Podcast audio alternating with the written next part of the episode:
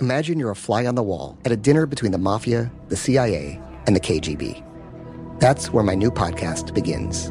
This is Neil Strauss, host of To Live and Die in L.A., and I wanted to quickly tell you about an intense new series about a dangerous spy taught to seduce men for their secrets and sometimes their lives. From Tenderfoot TV, this is To Die For. To Die For is available now. Listen for free on the iHeartRadio app, Apple Podcasts, or wherever you get your podcasts. What up? I am Dramos, host of the Life as a Gringo podcast. This is a show for the No Sabo kids, the 200%ers. Here we celebrate your otherness and embrace living in the gray area. Every Tuesday, I'll be bringing you conversations around personal growth, issues affecting the Latin community, and much more. Then, every Thursday, I'll be tackling trending stories and current events from our community. Listen to Life as a Gringo on the iHeartRadio app, Apple Podcasts, or wherever you get your podcasts. I'm Diosa. And I'm Mala. We're the creators of Locatora Radio, a radiophonic novela, which is a fancy way of saying a podcast. Welcome to Locatora Radio Season 9. Love at First Listen. This season, we're falling in love with podcasting all over again. With new segments, correspondence, and a new sound. Listen to Locatora Radio as part of the My Cultura Podcast Network. Available on the iHeartRadio app, Apple Podcasts, or wherever you get your podcasts. The Black Effect presents Family Therapy, and I'm your host, Elliot Connie. Jay is the woman in this dynamic who is currently co-parenting two young boys with her former partner, David. David, he is a leader. He just don't want to leave me. But how do you lead a woman? How do you lead in a relationship? Like, what's the blueprint? David, you just asked the most important question. Listen to Family Therapy on the Black Effect Podcast Network, iHeartRadio app, Apple Podcasts, or wherever you get your podcasts. What's Francisco and my Francos? This is Robert Franco. Yeah. Farting yep. Fuzz. Yep, there we go. We introduced it.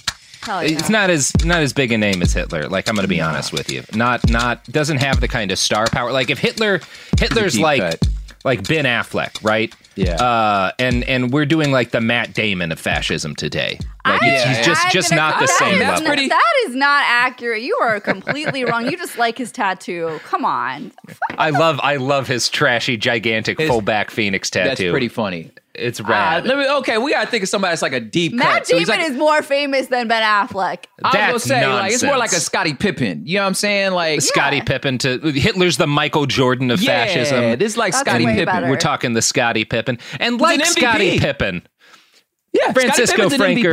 Yeah, Francisco's underrated. You know, he's a good. He's not good. He's a monster. He had a shoe. Pippen had a shoe. Exactly. Pippins. Like, we're talking about like Franco's, which would be jack boots almost as tall as the Hitler jack boots and not quite as shiny. Yeah, and cost but still less. Jack boots. Yeah, and they're a little cheaper. Still jack boots. Yeah, for the fascist on a budget, you know. So I think you just wanted to talk about the tattoo again. I did. I always want to talk and how hilarious and how sad Ben Affleck looks every time he's captured in the wild. Just looks like he's been dying for the last 20 straight years, when and I'm here. Picks him up from the Jack in the Box. Oh, it's incredible. He's just so miserable all the time. It just feels like he spent so much time being attractive that he just got tired of it and was just like, oh my God. Speaking of fascism, you've heard of the Fuhrer principle, the idea that like a single man can embody the spirit of a people, which is, you know, what Hitler used to rise to power. I never believed in it until Ben Affleck, because Ben Affleck is the spiritual embodiment of Boston. He really is. He's perfect. Yeah. He's really amazing. He really is. Mm-hmm. If the Southies weren't so damn racist, I would really like that area. You know what I'm saying? Well, I hate the Celtics, but yeah. Oh, yeah. All day. Yeah, I don't know anything about the Celtics. But I know a bit about fascism. And fascism's a little bit different in every country. It's kind of like Skittles, you know? Yeah. Different flavors. Chocolate chips. Ketchup chips. Yeah, milk chocolate as opposed to the dark. You know, this is part of why scholars and theorists have such a damnable time defining what fascism is in the first place. Yeah. There's a dictionary definition, right? There's going to be a dictionary definition in any dictionary you open, but it's not really useful, in part because a lot of dictionary definitions of fascism apply almost as well to like communist regimes, any authoritarian regime, which is, you know, there's some points there, which is that whenever you have a totalitarian system, similar bad things often do happen. But fascism is unique for a number of reasons, including its ability to subvert healthy democracies. And so when you have historians of fascism, people whose whole life is studying this thing, this amorphous thing that we're still kind of getting grips on, all of them kind of tend to have their own definitions of it. And often those definitions don't contrast. They're just different ways of kind of wording the same things. I tend to feel confident that Umberto Eco has done the best job of defining it in his essay on fascism. I'm a big fan of the way Eco talked about fascism. And I think that Eco would have named Trump as a fascist straight away, in part because in the mid-90s, when he wrote his essay on fascism, he predicted that the internet and like the way that it would allow people to spread messages and crowdsource activism would lead to the rise of a unique kind of fascists. And I think that Trump embodied that in a lot of ways. And I think Eco would have seen it right away. Now, on the other hand... I think I may know where Eco's going. I haven't read the thing, but like I have this theory about the type of fascist that Trump is, but I'd love to hear what this guy says. Yeah, I mean, Eco kind of outlined a number of different things that are when you have a mix of these things and sort of a constellation, that is what fascism is. So there's a mix of like, you know, popular resentment against the left, like a sense of machismo, of misogyny, a cult of action for action's sake, syncretism, the ability to like pull other things in and kind of attach them to itself, other like aspects of spirituality and whatnot. There were a bunch of different things that Eco noted as kind of key aspects of fascism. Okay. Now, oh, sorry. No, what were you saying? No, because I was going to say what was so interesting about like what I feel like what we're going to hear as history nerds for the next, 100 years about the unique, what Trump symbolizes. And it might just be a new type of fascism for the rest of our life, but just this fascism that doesn't have a foreseeable goal, like, except for just being in power. You know what I'm saying? Yeah. Like, that's what was so interesting to me about the uniqueness about Trump's fascism is like, yeah, but what's your end game here? Like, what are you doing? You know what I'm saying? Whereas, like, we knew what Mussolini was doing. We know what, Hitler definitely. We knew, he did it. Like, we knew what you were doing. This was your goal. You know what I'm saying? And I'm just like, what are you doing, dude? You know? His lack of a plan, right? TrumpSingles.com. Yeah, apparently Trump's that's selling one of the things that does, in schools and universities. I think threw some people off is that he clearly didn't have as much of it. Like Mussolini, I do think is more similar to Trump than Hitler is in the kind of fascist that he was and in his goals. But Mussolini had a plan to like take and hold power. And I guess one of the things that's been revealed is that like Trump definitely wanted to take and hold power, but he did not have much of a plan. Not a planner. Plan. Yeah, I was like, your goal is to reach a goal. Which is your goal was like, just almost like there's a lot to be said. I don't have you just want to keep being right, and I'm like about what? Yeah. Anyway, let's go on. It's interesting. And a number of like there are other scholars of fascism who took a lot longer to kind of decide that Trump fit their definition of fascism. I'm thinking about Robert Paxton here. And Paxton is a very well-respected scholar of fascism. He wrote a book called The Anatomy of Fascism. That's a very good book. And he only felt comfortable declaring Trump a fascist after January 6th. And he was like, that was the line. Like Paxton had been consistent. He's an authoritarian. There's fascist elements in what he does. But he didn't kind of name him a fascist until after the 6th. And I'm not slamming Paxton. I think there's a room for intellectual debate on this, and I understand kind of why he, like you said, Trump's a different kind of one, right? And where if fascism changes based on the country and based on the time period, and I do think kind of one of the things that Eco was sort of peering around the edges of when he was talking about how he thought we were going to see an internet-based fascism in the future was the idea that like another aspect of fascism, and he didn't define this as a key aspect of fascism, but I think that it is the fashion is the ability to find a way to utilize new media technology in a way that no one else understands yet, which Trump did, right? No other politician understood how to use social media in the way that Trump did when Trump came onto the scene. It's a big part of his success. Anyway, so there's a lot of debate over what is a fascist. And as a result of this debate, there's actually quite a lot of argument on whether or not the regime of Francisco Franco in Spain was truly fascist. And you'll find a lot of argument about this, about whether or not Franco was a fascist. There were fascists in Spain, absolutely. Whether or not Franco and his regime really came. counts.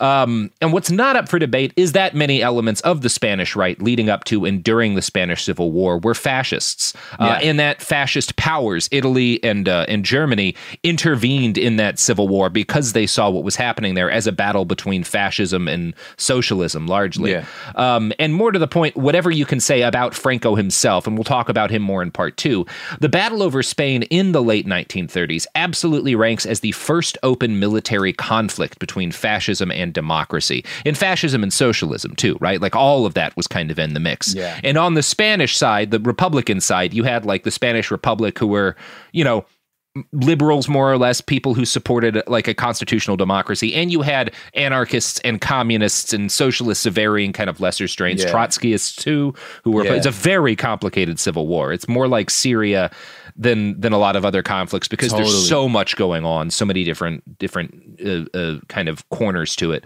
What's interesting, real quick, before you get into this, is like, you know, in a past life, I was like a history and social science, like high school teacher.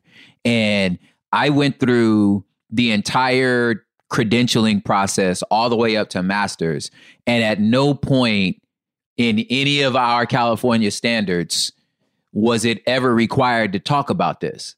And which is so interesting to me, to when, especially when I'm trying to set up, you know, because since I wasn't a direct history teacher, I was more like a social science teacher, trying to set up how cultures get where they get and like why it was so weird around World War II and why we got so like, we was already itchy, why a lot of us was like, man, we really don't want to go over there. It's because I was like, well, because of the Spanish Civil War, like we was kind of going back and forth about sending troops over there. Like and the students were like, wait, what? And I'm like, yeah, Spain had a civil war. Like, this happened. Yeah. Like, you know what I'm saying? This was like, it was right before World War II. Like, this happened. It was like, big thing. That was like, it's a big thing. And we were involved. Like, we almost, you know what I'm saying? But just like, that's like thousands of Americans volunteered. Yeah. Yes. And I'm like, it's not required to talk about. And I'm like, oh my God, you're missing a lot of the story if you don't understand why even World War II was so touchy for us. Yeah. And part of it was this. Anyway, go on. One of the reasons people don't like to talk about this is that it's very complicated, and it is not as much of a cut and dried story as makes it easy to sort of summarize, right? Once the fighting starts, once the Civil War starts, it is a bit easier, but even then it's a very fucking messy war. Yeah. And there are really shitty people on the good guys' side too, right? Like there's a lot of like very ugly stuff that happens because it's a war, you know? The same is true of World War II. It's just been heavily whitewashed. And the Nazis were so fucking bad that it makes it a lot easier to make your side seem like the good dudes. Now, in some ways, like because of how complicated it is, and this whole episode is about the birth of Spanish fascism, and we're going to do some pretty deep history here. Let's go. And in some ways, the story of how fascism evolves in Spain bears a lot less resemblance to what's happened in America than either of the two stories we've discussed so far. But while the similarities are a lot less direct, I actually think there's a lot here that's valuable, because we're going to kind of lay out how this evolved over time and how the birth of fascism in Spain was woven into the birth of democracy itself. And I think that's a really important story. But we're going to need a lot of context. So Spain is fairly unique among European nations in that it has not had a sense of nationalism for most of modern history, not in nearly the same way that you got with England or with France or with Germany once, you know, 1870, whatever rolls around. The Spanish state does go back very far to 1478 when Ferdinand and Isabella, you know, the Columbus folks, right? Yeah, when they decided to colonize all of South America. Yeah. And before that, they were the ones like Spain. They kick out the Moors, you know, the Muslims who had kind of taken over a chunk of Iberia as a result of a counterattack. Anyway, they take back Spain for Christendom. That would be the way they would have framed it. But they don't actually make a nation, not in any modern sense. Spain is a bunch of independent kingdoms. And those independent kingdoms, up until fairly recently, never really melded together. You've got the Aragonese, and you've got Catalans, and you've got the Basque, and they all have their, and there's more than that, right? I'm not going to pretend this is good. Spanish history is incredibly complicated. It's crazy, I am very far from an expert. Yeah. And there are still issues with like a lot of Catalans and a lot of Basques still want like some, at least some degree of independence from the Spanish state. Yeah. Recognition from the nation. Yeah. Yeah. And they all have their own languages and cultural traditions. And one of the things that I learned that's interesting actually is that the like Spanish, what we know as Spanish comes from the chunk of like the language group that was kind of most dominant in Iberia, but they actually stole the word for the country from, I think it was the Catalans. So like it's very, anyway, very complicated history. And for most of Spanish history, the only unifying factors of all these very disparate groups of people were the crown, the king, and the Catholic Church. And mainly the Catholic Church, right?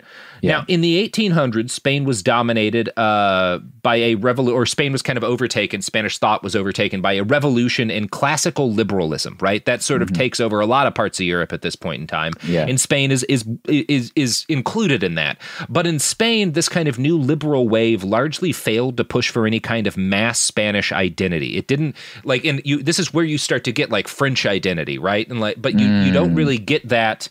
I mean, in France, it starts earlier than the 1800s, but like you don't really get that in a big way in Spain. And part of the reason is that kind of the cultural elites fail to institute any meaningful education reforms for the majority of the population.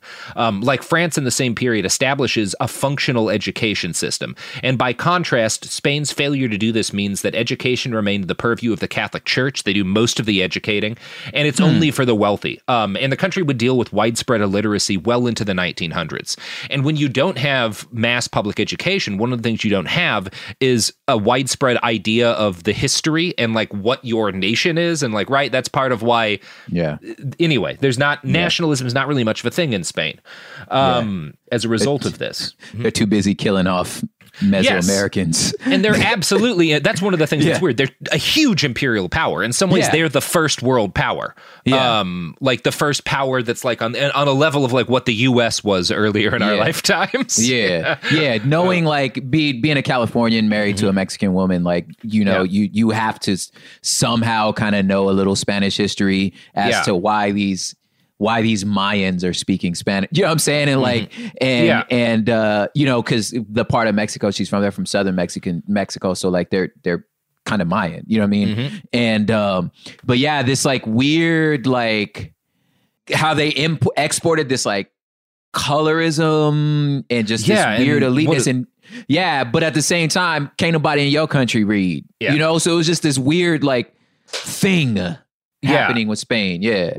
It's very weird. And like, if we're going to be completely fair, like if you look at the system of sort of slavery that was instituted in what we now call Latin America, it's one of the few systems of slavery in history that's like on the same level as what we had in the American South. Yeah. Like absolutely. Yeah, totally. And genocides. So I'm not trying to like whitewash Spanish history. No, not by at saying all. They don't have nationalism. It's just not, it's not the same as it is with a lot of colonial powers. Yeah, that's what I'm saying. But I'm adding to it. Like it's peculiar that they had such an imperialistic power without this like national identity.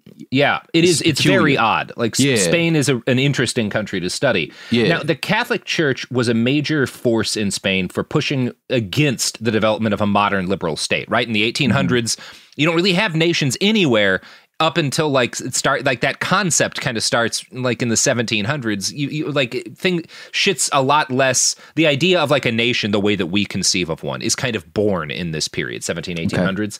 And the Catholic Church in Spain really pushes against the modern liberal state. This was largely due to the fact that liberalism had an anti-clerical bias, right? The Catholic Church for the medieval period is like the most the big power in the world, right? They have influence everywhere in Christendom, and they start to lose it in this period because governments are like, well, where are we going to let a church in Italy tell our government like we're England? I don't like, I don't give a shit what you say. And the Catholicism's huge in Spain, and the church is like, no, we don't want any of this shit going on. So Spain the church pushes against kind of a lot of modernizing ideas. And one of those things is that Spain fails to develop a modern military system. And while it was, again, a massive military power, they never do like what France does, where you start this idea of a nation under arms and a modern professional style of the military. That takes a lot longer to develop in Spain. And it's part of why they don't do so well when everyone else develops a modern military, right? And they start losing their empire, both to a combination of European powers taking their shit from them and from a lot of revolutions in places they had controlled that overthrows them. And so the 1700s and 1800s see a rapid decline in Spanish power. It had been declining before then, but Now, the ultimate collapse of Spanish imperialism really comes in 1898 when the United States goes to war with Spain for no reason really and takes over Cuba and the Philippines. Just take Cuba. Just cuz. Like it's a just cuz thing. Randomly just like, hey, you want a new imperial power? We could be that. Yeah.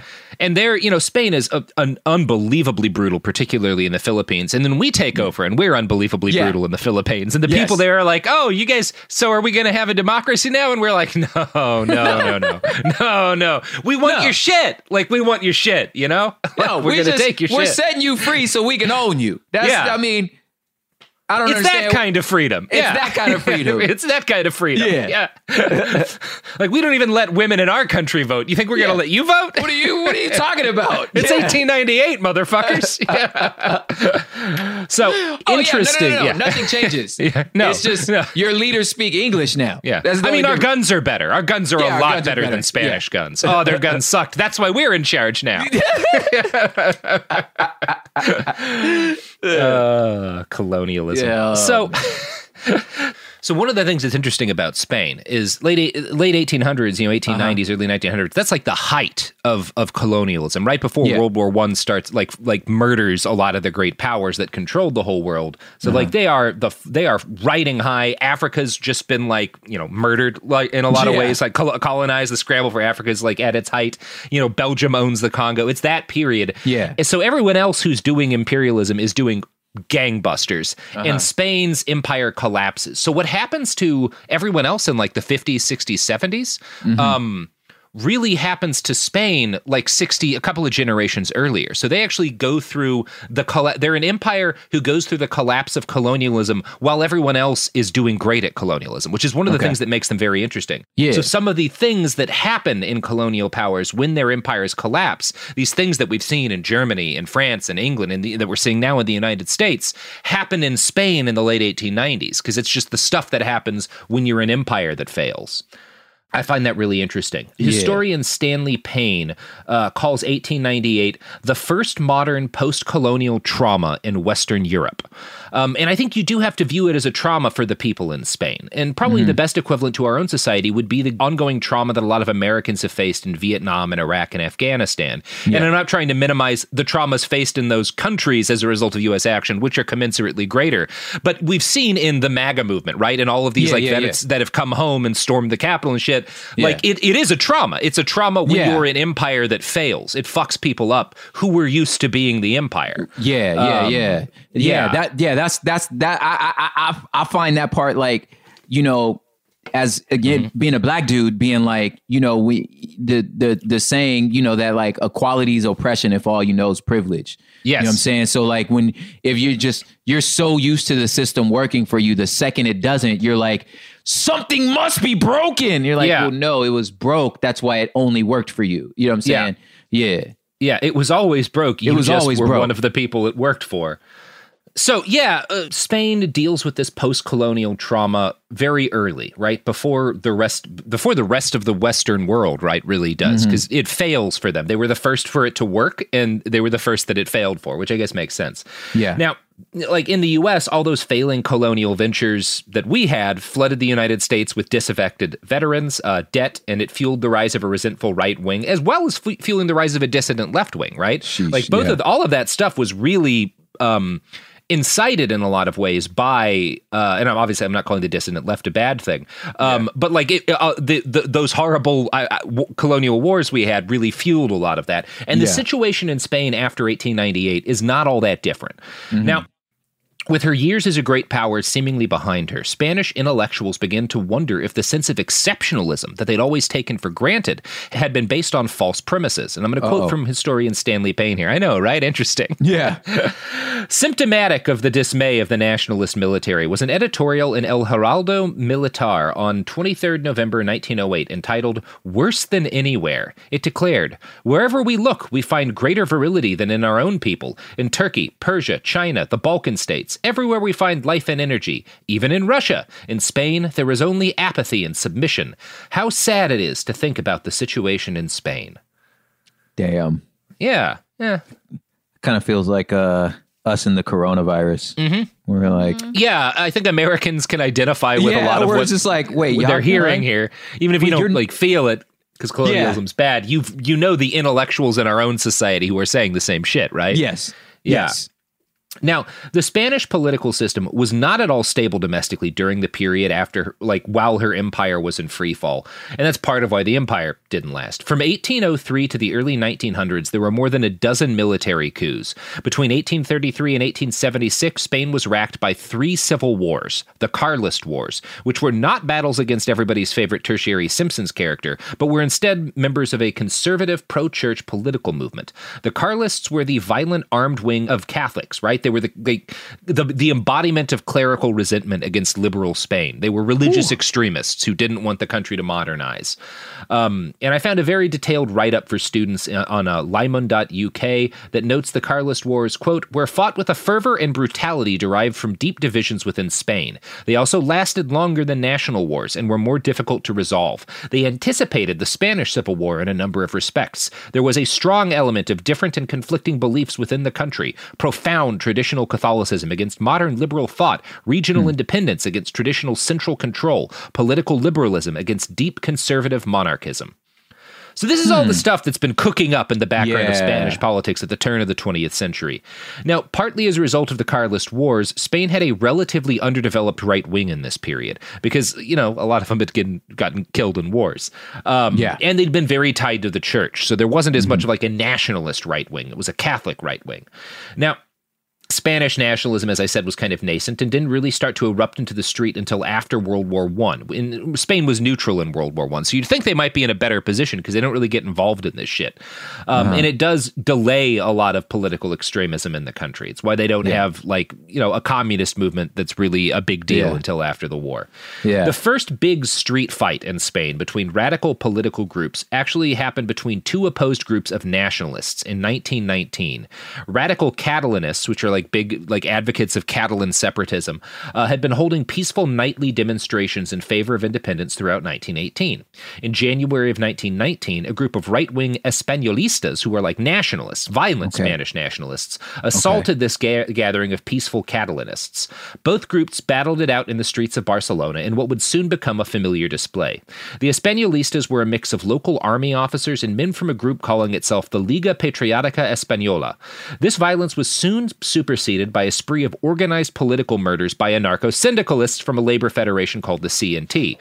And this is unrelated to the national separatism. There's also, and we'll talk about anarchism in a second, but a bunch of anarchist extremists start murdering people based on based on class, really. Yeah. And that brings us a temporary stop to all the street fighting because the murders bring the cops out against all sorts of what are considered to be political extremists. And it briefly it's what we're about to see in the United States. Yeah. Yeah, it briefly clamps down on all political organization in the streets.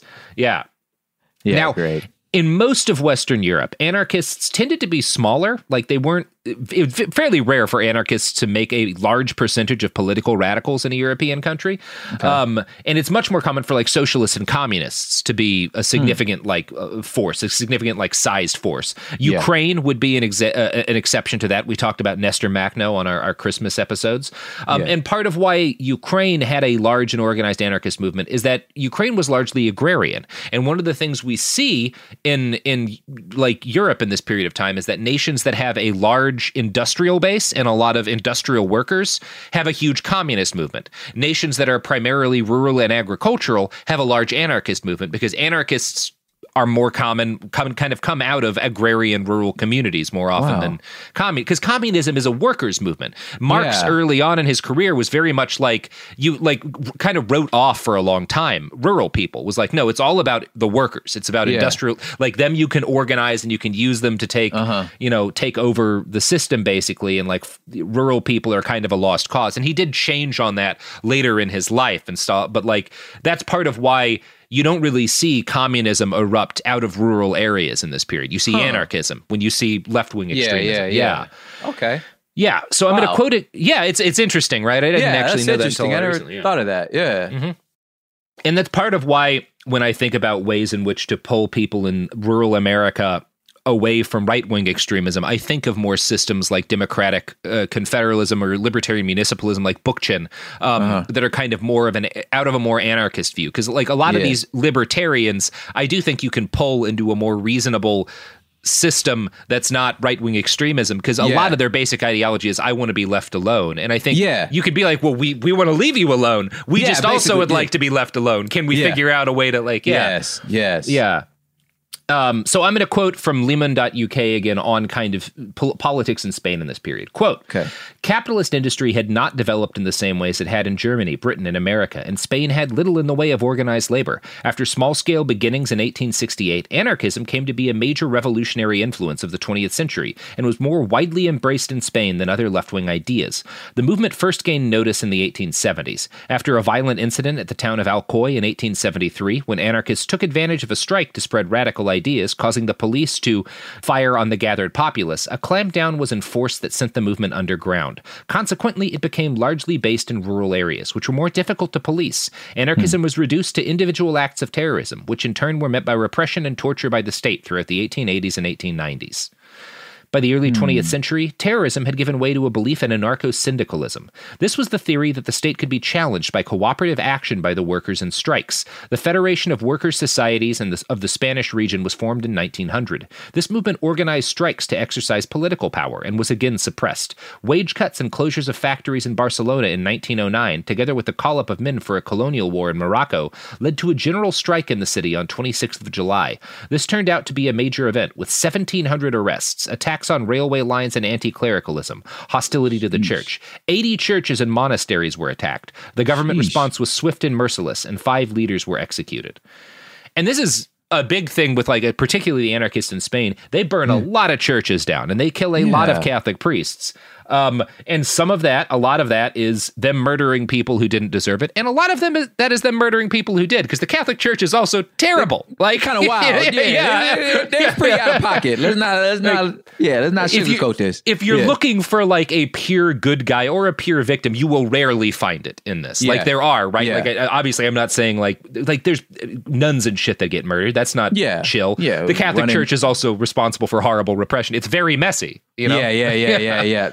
They, you know, they have their own, you know, both versions of like Bastard episode of like the good Christmas one that's like, oh, we invented orphanages. You know what I'm saying? Yeah. It's like, oh, that's actually great. You know? And then there's this. Yeah. And this, the Catholic Church is so big, because you can also, you could obviously, we could do multiple episodes, and we probably will at some point, about the massive and pervasive sexual abuse of children that was enabled by the Catholic Church. We could and should also do a Christmas episode on the significant number of priests and nuns in Latin America who were like dogged and constant enemies of U.S. imperialism and right-wing extremism during like the period when the U.S. was doing most of its fucking around in Latin America.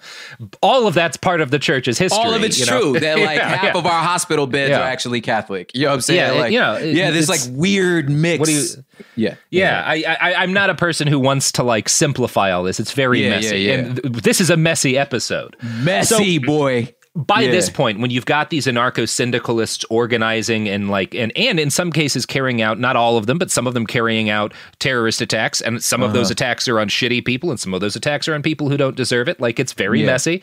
And at the same period of time, you've got Gabriel D'Annunzio in Italy occupying, well, I guess in Yugoslavia, occupying the city of Fiume, and you've got Mussolini in the early stages of forming his black shirts and sicking them on left-wing newspapers. This is happening contemporaneously to that. You're gonna have to really release with this one a vocabulary list.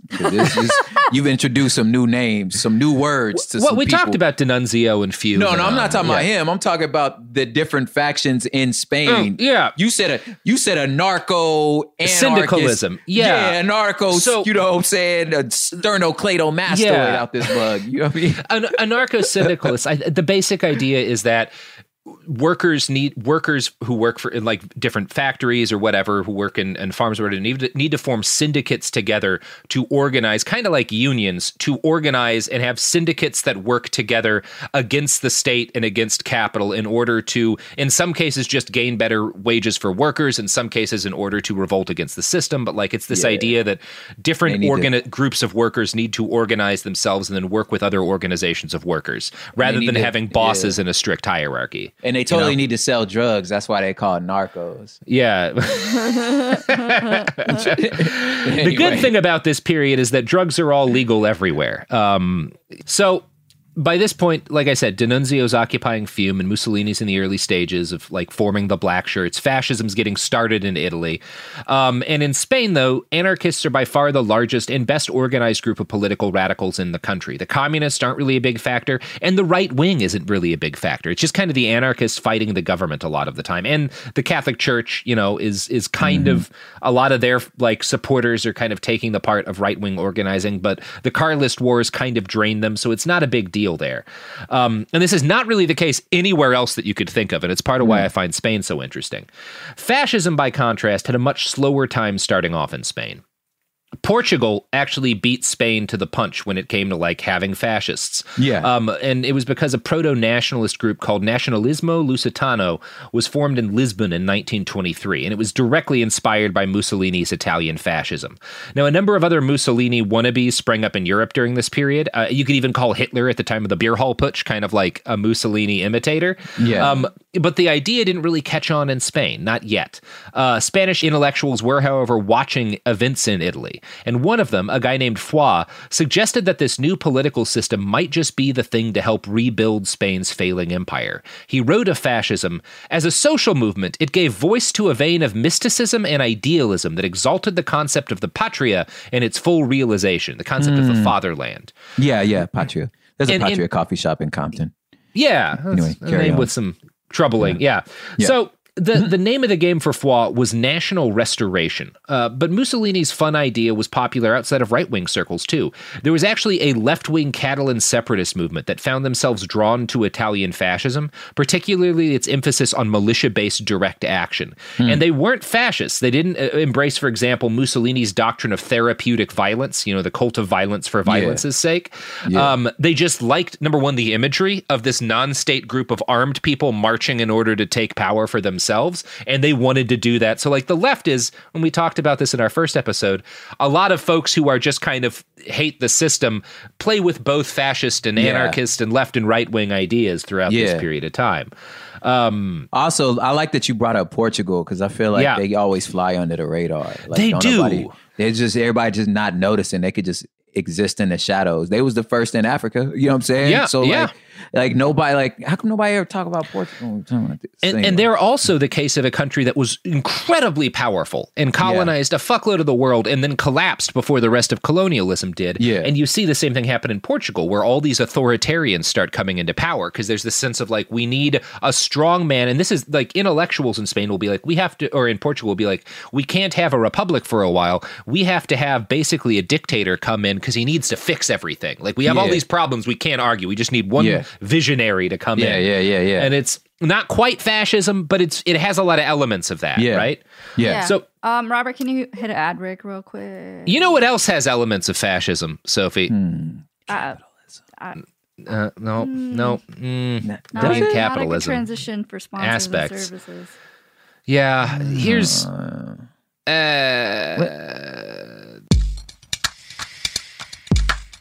The evidence keeps pouring in. At this point, the facts are undeniable. It's an open and shut case. Monopoly Go is the most fun you can have in a mobile game. Millions of people pass Go every day because this game is always bringing something new to the table.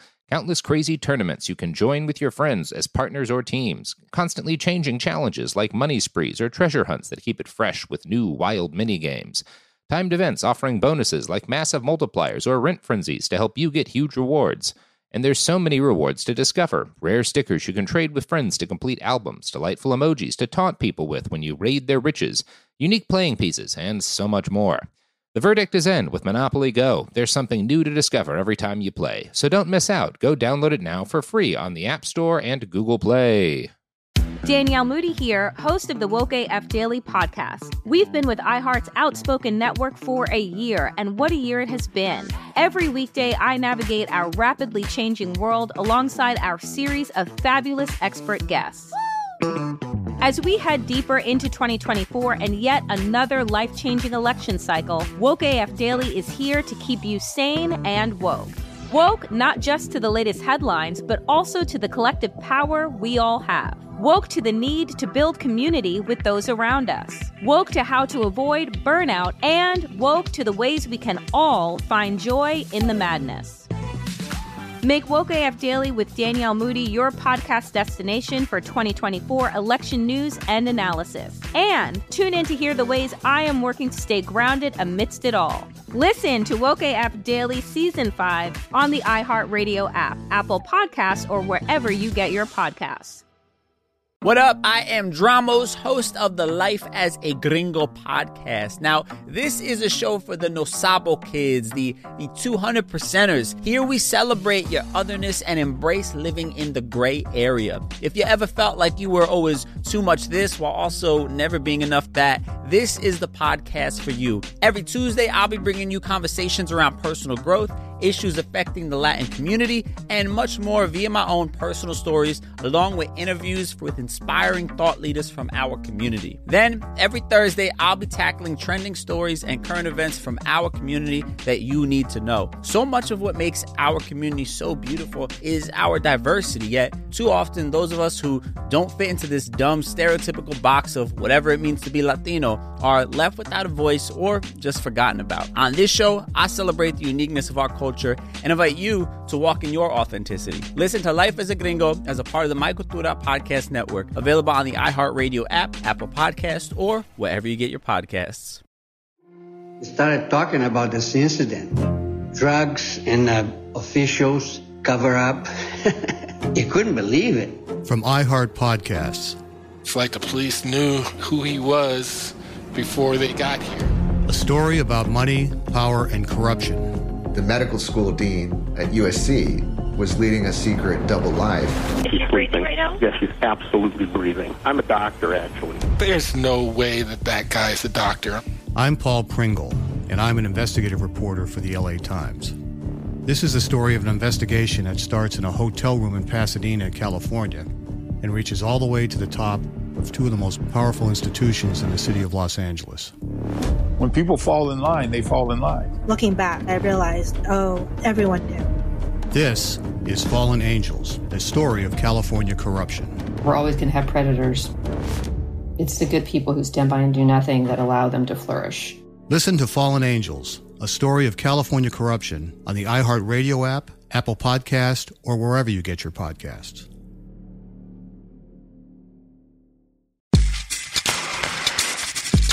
We're back from... Sorry. If by strong man you mean a strong Sophie that keeps us in, in place, then yes, these ads have elements of fascism. But it's a good fascism. It's a fashion forward, which is fascism. Fine. Yeah. Fine. It's fine. It's fine. And we because their glasses are dope. Yeah, we appreciate our podcast dictator, Sophie. Yes, our podcast dictator who rules with an iron fist and does operate a system of political re-education camps. But that is a story for another episode. Correct. So, in late 1923, Spain gained its first real fascist party, the JONSistas. They wore a blue uniform because blue's the color of the working class.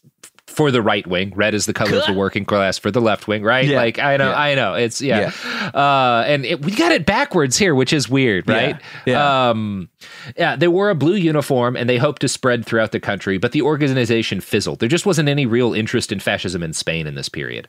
Now, while political fascism failed to gain meaningful purchase in Spain during this time, fascist thought and inclinations were spreading among a lot of influential Spanish thought leaders, and particularly within the military and military officers. Much of this had to do with the rise of the revolutionary left in the 1890s, these anarchists that I was talking about. In his landmark book, Fascism in Spain, scholar Stanley Payne notes that the military resistance to the left had less to do with politics than you might expect. Officers largely accepted moderate left-wing social and economic aims, and there was even a strong strain of anti-capitalist thought among Spanish military leaders. Despite this, Payne writes, Army officers demanded suppression of the left's disorder, violence, and subversion of national unity. So again, it's this... the military's big problem with the left is they're disordered, right? They're trying to tear down this system, and we're doing pretty well in this system. I mean, it's a thing that is always the case, right? Yeah. This is messy, cuz...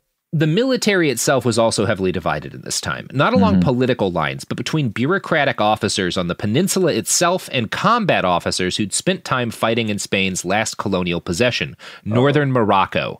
So Spain's, most of its empires has collapsed right now, but they have northern Morocco. And Spain had gotten Morocco basically during the last stages of the scramble for Africa, and it was given to them by France and England, who you might notice don't have the right to give Morocco to anyone, but they did. And it was due to like diplomatic support that Spain gave them. Like it was literally like it was them the way that like a normal person would be like, hey man, I'll help you move if you help me set up my sound system this week. Yeah. Like that's how Spain got Morocco. It's very That's crazy. Yeah, it's it's also, some bullshit. It's also a beautiful country. Gorgeous, Morocco's beautiful, anyway. Now, so they were given the right to occupy the land by France and England in 1906 in exchange for diplomatic support. And Spain's conquest of Morocco was kind of like the first one-night stand you have after a breakup. They just had like a big, they needed something to boost their confidence after losing to the United States.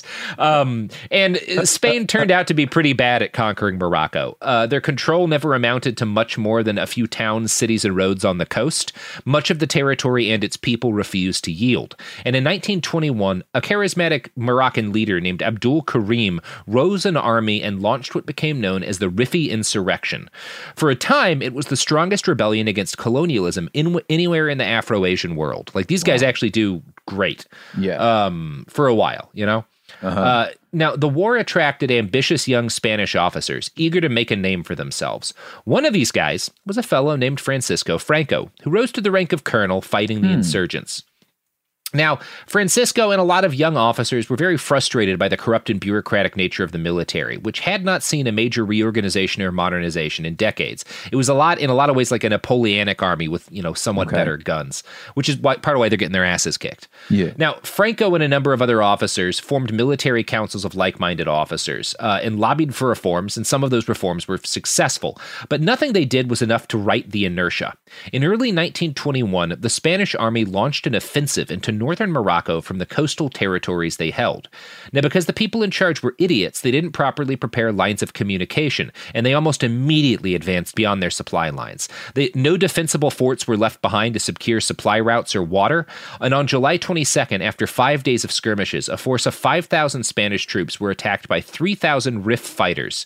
This should have been an easy win for a European military, but the Spanish had poor organization and were basically out of ammo because they'd outrun their supply lines. Mm-hmm. So the Rifi, like, overrun the Spanish army, and they advanced like several hundred miles, slaughtering Spanish soldiers, taking over supply depots and positions as they go. The Spanish army shatters entirely. They lose more than 13,000 men wounded in a matter of days, and the Rif suffer around 800 casualties. This is like one of the worst defeats suffered by any colonial power in Africa. Yeah. Like, it is, they get their asses handed to them. I was like, The defeat was so extensive and so shameful that the Spanish general committed suicide in the field, and his remains were never found. It is out bad. In the desert out there. Yeah. And the Rif, this whole insurrection is fascinating to read about because these guys fucking have it on lockdown, God, man. It is hard to imagine how shattering this was to the people of Spain and their image of themselves, and how much it disrupted Spanish politics. The military was, of course, enraged, and even though the failures were entirely their own, they blamed their failures on the civilian government. It's y'all's fault! Yeah. It's y'all's fault we're bad at war. That's what's wrong with my cheese mode. You know what I'm saying? It's like, well could I didn't lose this war. Yeah. I mean, you see it on the right here, where it's like it was the liberals and like the left that lost us the wars, and they're like, no, we suck at this. We're bad at it. Look, man, take it on the chin, okay? We're bad at it, and it's bad. You shouldn't have been there in the first place. Mm-hmm. Yeah. If we fucking stopped this shit in, like, I don't know, 1945, we'd still be like, you know what we're good at is war. Don't have to do it often. But we're good at it. But when we show up, it's real. Now, again, really fucks up a lot in Spain at this period of time.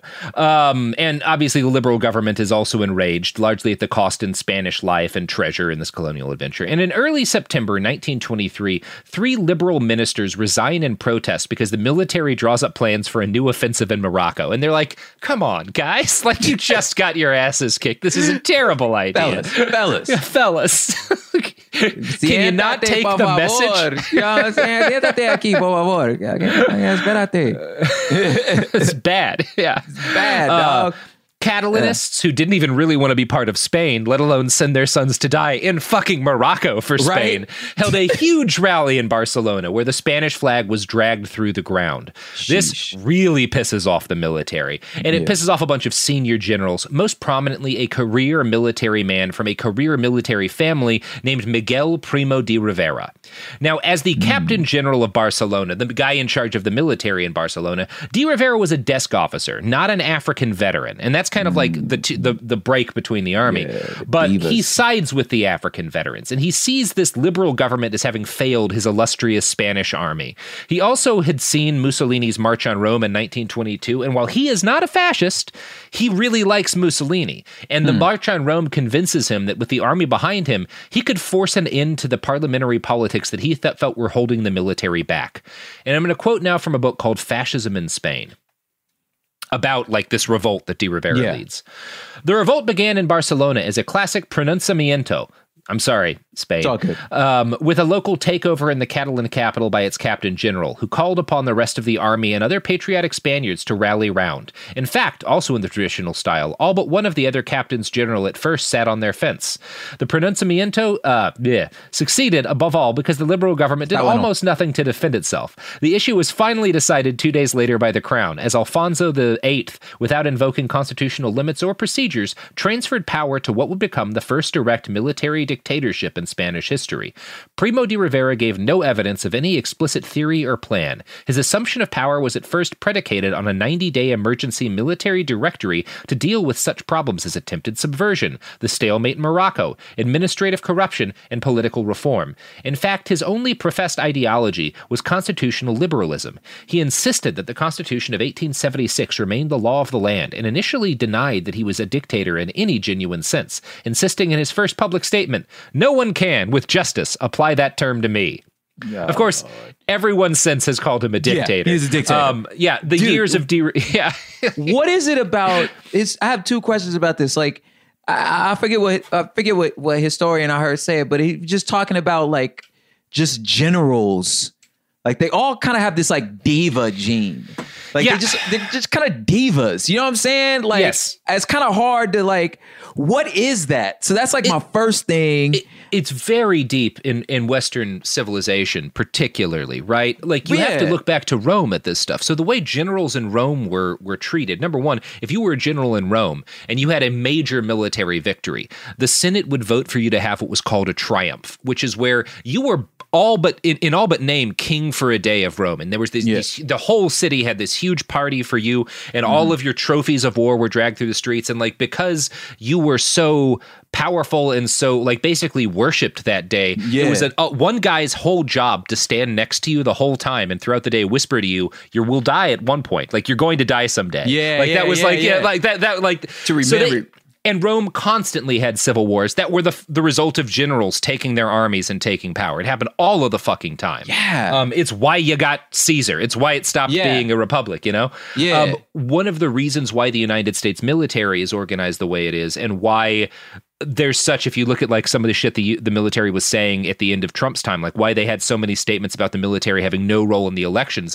is because from the beginning, the founders of this country were like, that's going to be a problem. It's like, if we're going to have a military, that's going to be a, and at first, a lot of them were like, we shouldn't have a military. Why would you like, it always is a problem. Let's just have a bunch of militias, you know, which there's something to be said for that.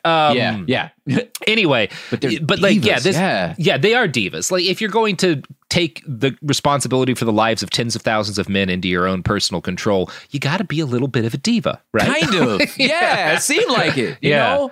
Yeah. Anyway. So obviously, everyone today calls Primo de Rivera a dictatorship. The years of his leadership are generally known in Spanish history as La Dictadura. And this was met, like his coming to power was met by a lot less resistance than you might guess. Spain was exhausted by years of political bickering, foreign policy setbacks, and economic frustration. Several years earlier, political theorists in Portugal had talked about the need to bring in a temporary dictator, what they called an iron surgeon, to solve intractable problems.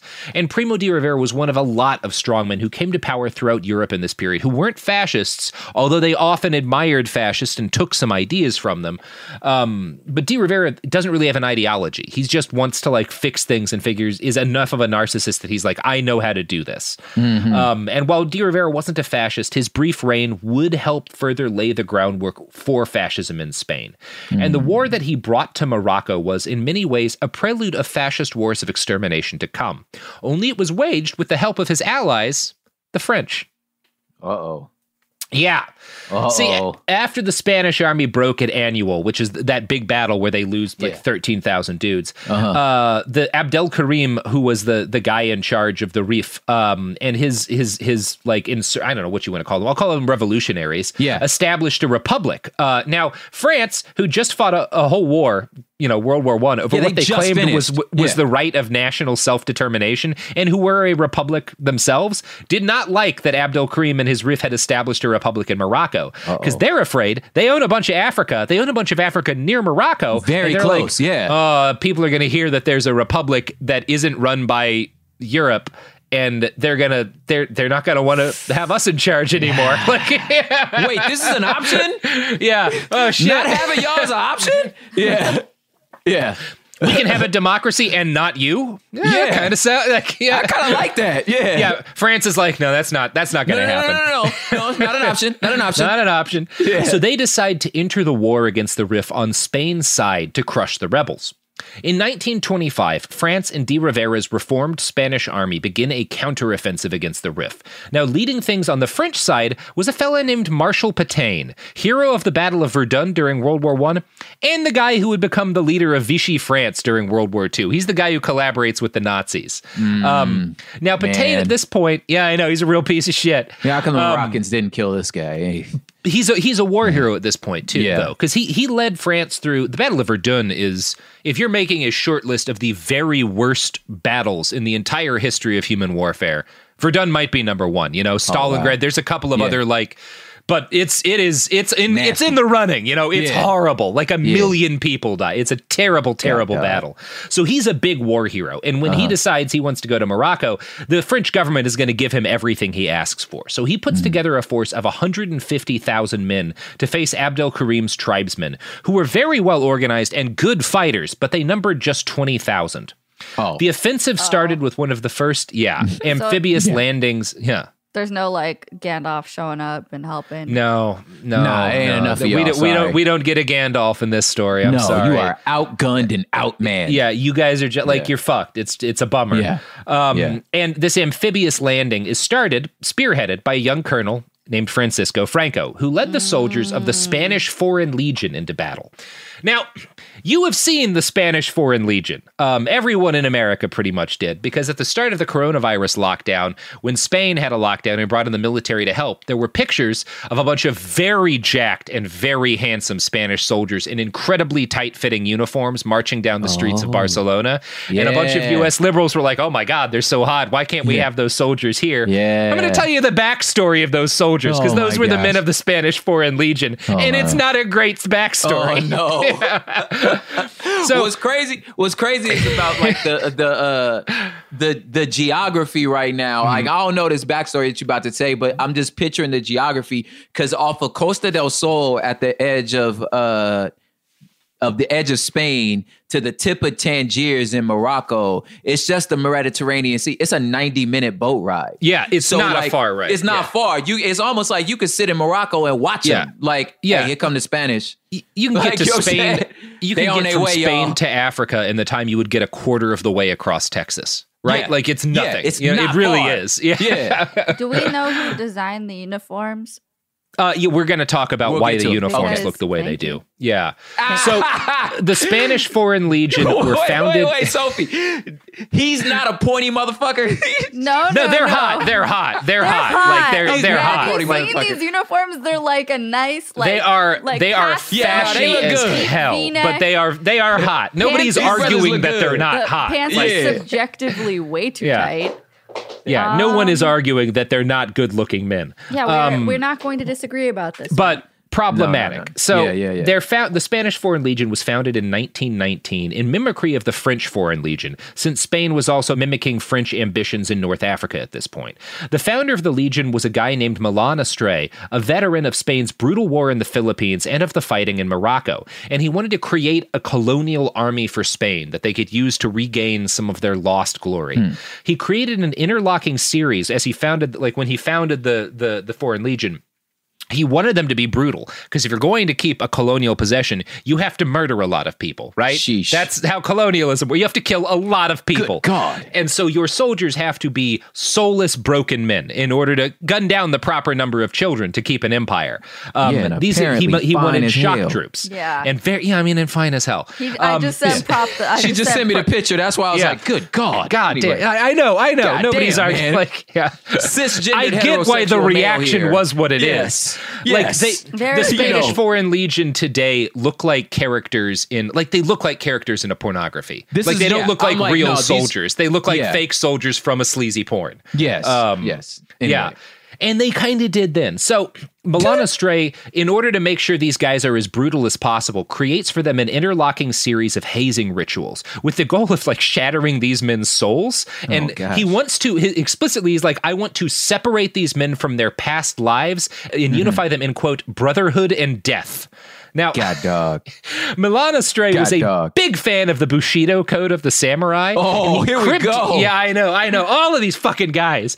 And he cribs from Bushido to write his own legionary creed, which emphasized tireless duty, bodily hardness, which is why they're all jacked, unconditional brotherhood, and fighting to the death. And I'm going to quote from a write-up in Prospect magazine on the Foreign Legion here.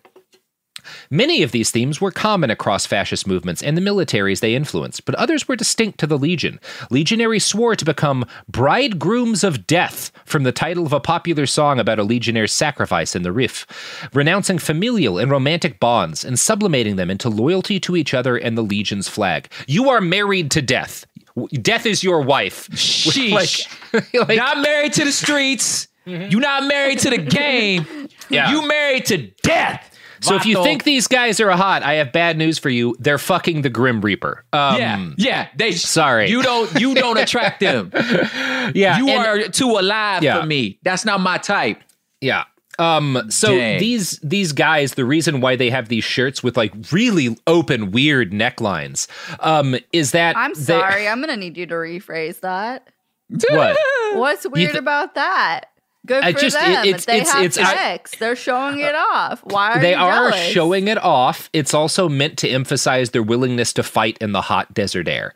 And the green is from like the color. It's like early camouflage. Yeah. Sophie need her a zaddy. This is what I wish was normal.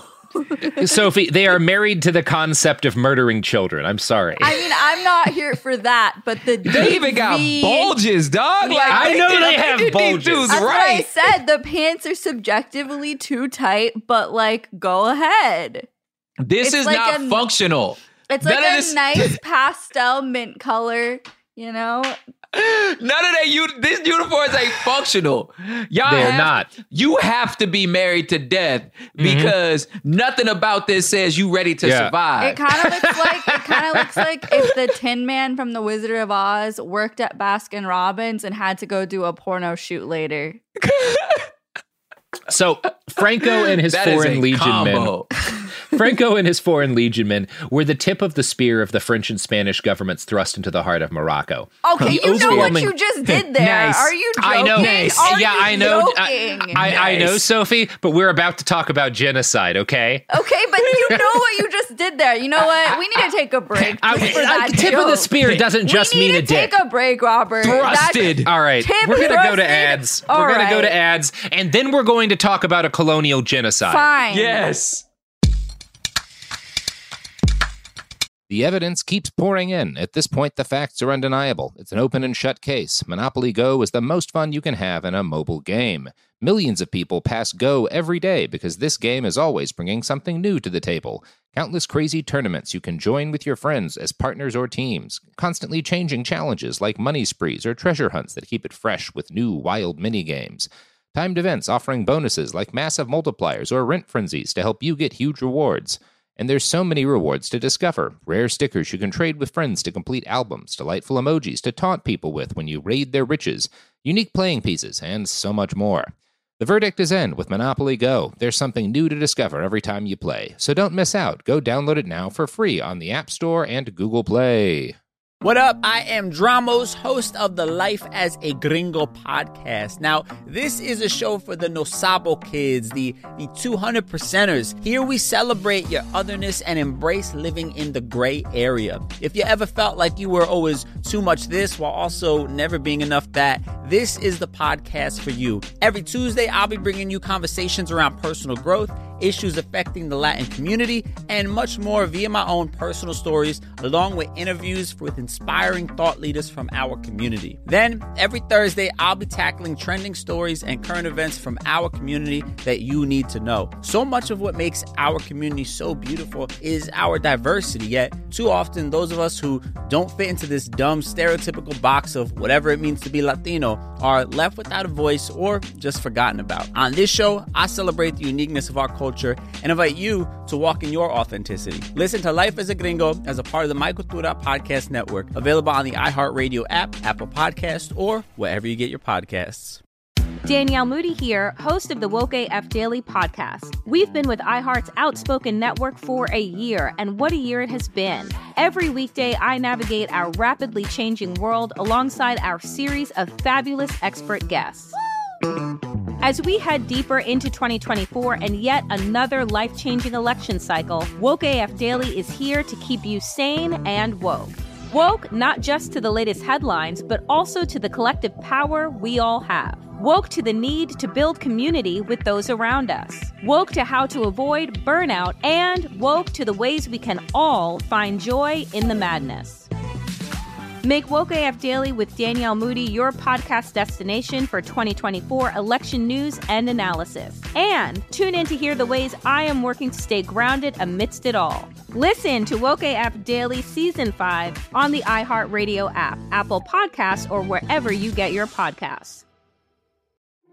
We started talking about this incident. Drugs and officials cover up. You couldn't believe it. From iHeart Podcasts. It's like the police knew who he was before they got here. A story about money, power, and corruption. The medical school dean at USC was leading a secret double life. She's breathing right now? Yes, she's absolutely breathing. I'm a doctor, actually. There's no way that guy's a doctor. I'm Paul Pringle, and I'm an investigative reporter for the LA Times. This is the story of an investigation that starts in a hotel room in Pasadena, California, and reaches all the way to the top of two of the most powerful institutions in the city of Los Angeles. When people fall in line, they fall in line. Looking back, I realized, everyone knew. This is Fallen Angels, the story of California corruption. We're always going to have predators. It's the good people who stand by and do nothing that allow them to flourish. Listen to Fallen Angels, a story of California corruption on the iHeartRadio app, Apple Podcasts, or wherever you get your podcasts.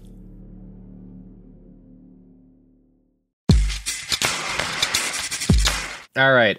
We're back, and we are no longer talking about hot guys. We're talking about the genocide those hot guys helped commit. Well, kind of genocide. You brought it up like that. Anyway. You know what you're doing, bro. I'm trying to emphasize that sometimes things that look nice are also fashy as hell, and people are mighty on guard. Sometimes the good looks will stick it to you. So the overwhelming force. You know what you just did there too. Overwhelming force? No, that's anyway. Yeah, they just thrust their power all over. Okay, goddamn it, damn it. Okay, you know what you're doing. Okay, I know I'm trying to talk about the use of chemical war weapons upon civilians. All but, I'm saying is I've never wished Jamie Loftus was here more than right now. I am very glad she's not. She would have completely lost in the double entendres. Jesus, she's a professional at this. Jesus Christ, yeah. I love you, Jamie.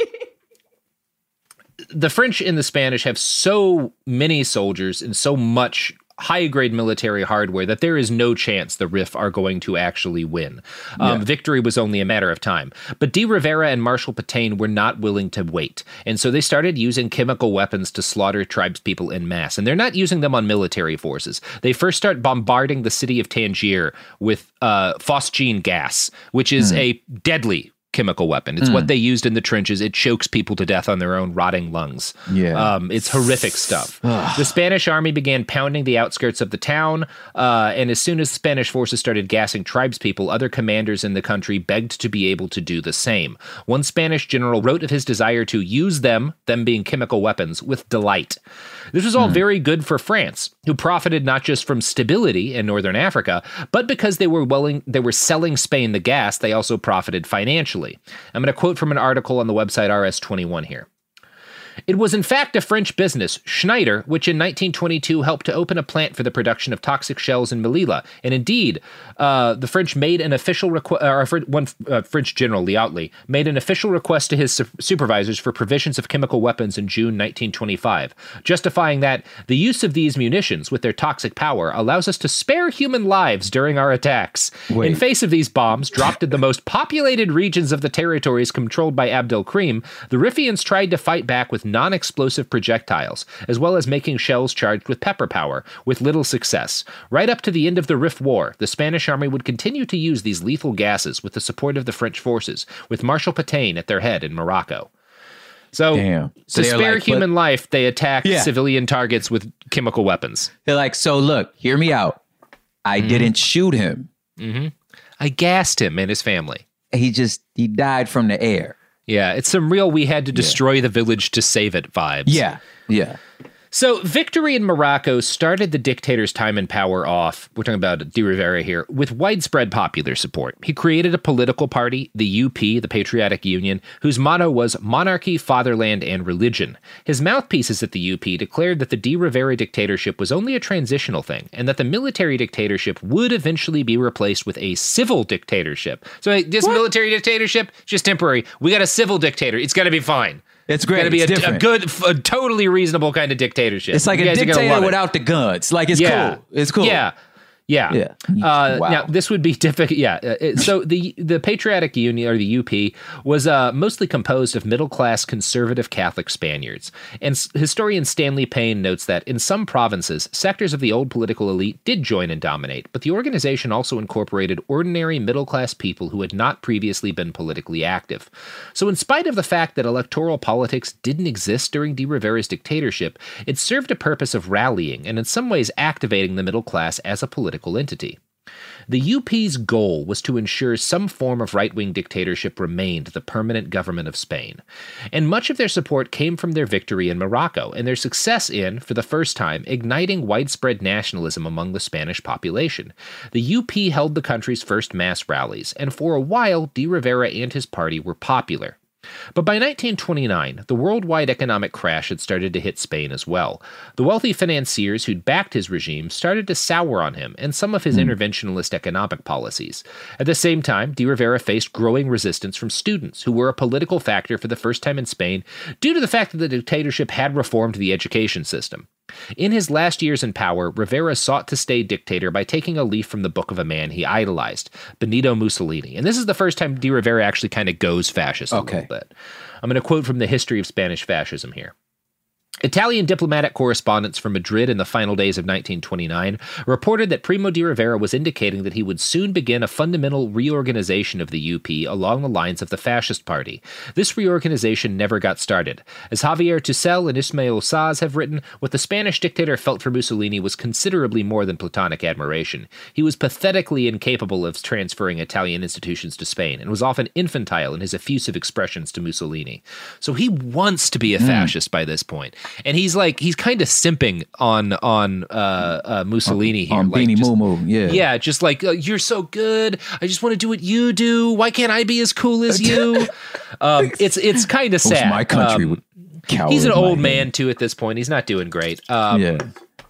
It is very weird. He's a Mussolini stan, hardcore, but he just doesn't have what it takes to be a fascist dictator. He's only a normal dictator, you know? Yeah. You hate to see it. In January of 1930, this dictator was shit-canned by his king, who followed him out the door about a year or so later because popular support for the monarchy collapsed as a result of the dictatorship. For a brief, awkward period, Spain lacked any kind of legitimate government. Its king and parliament were gone. A short succession of strongmen held power as the national political elite struggled to cobble together some kind of functional government.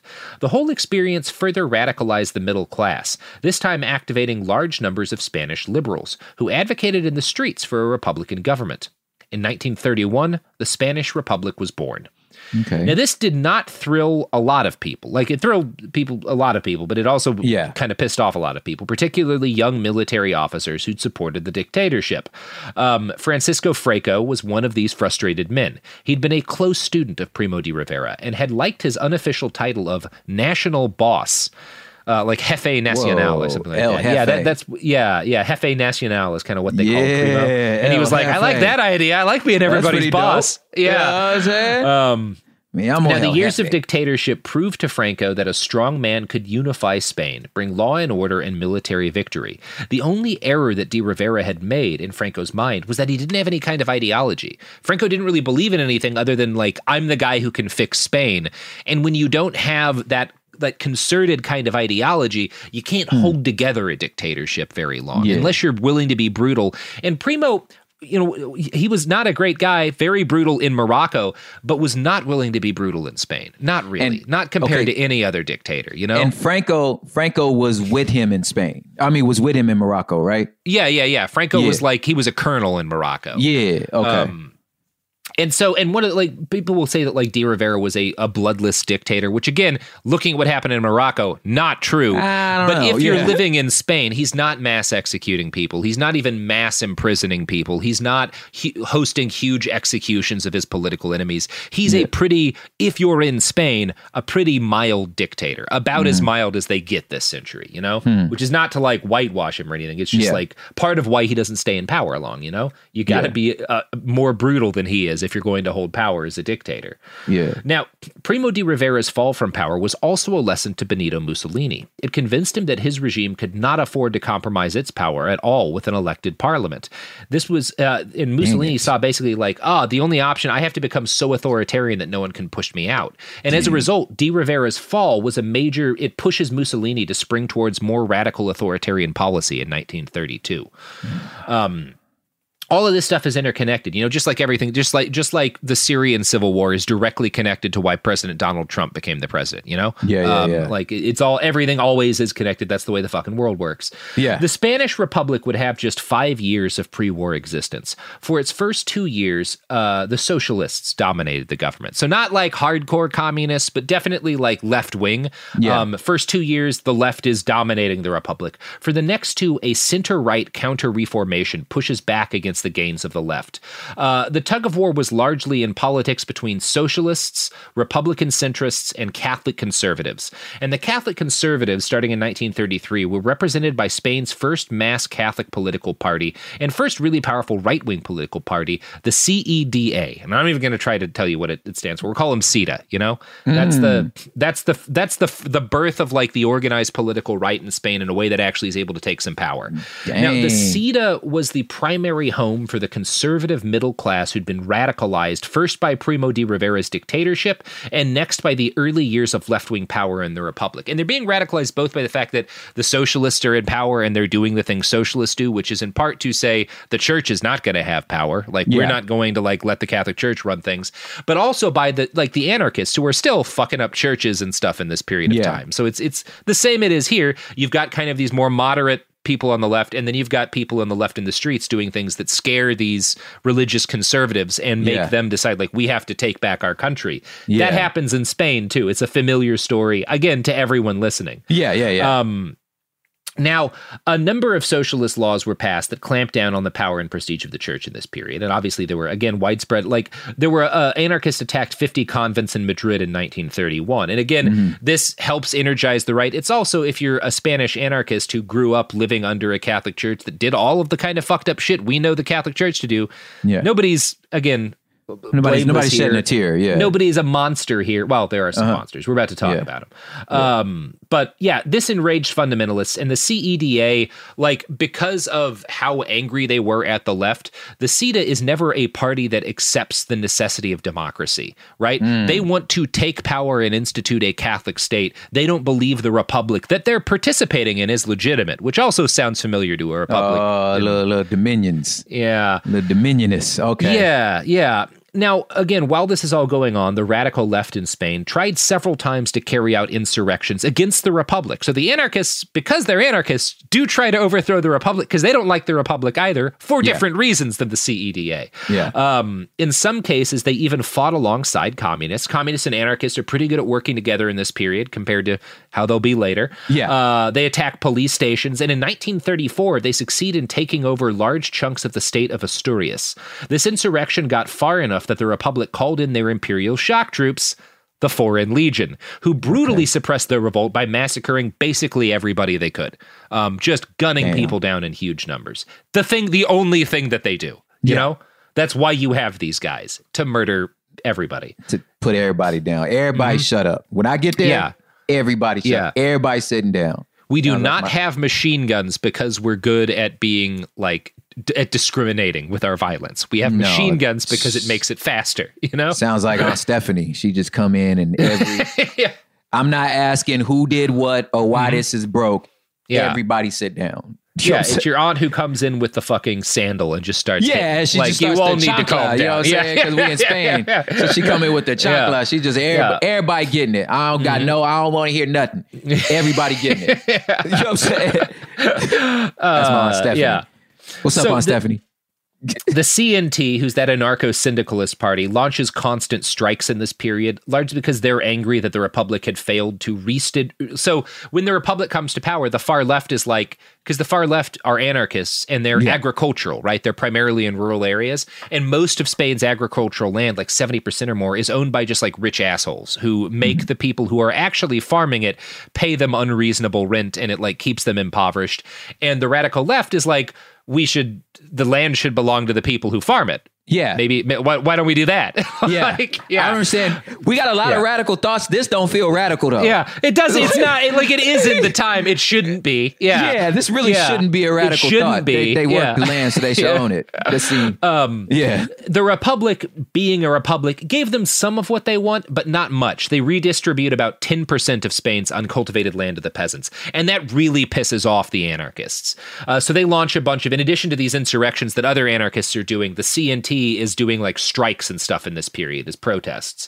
In 1933, a peasant protest was suppressed by Republican police who shot 19 of them dead. So this government, which is broadly speaking, we'll call it a liberal government, is a government. They still, you know, gun people down when you fuck up, right? Like, yeah.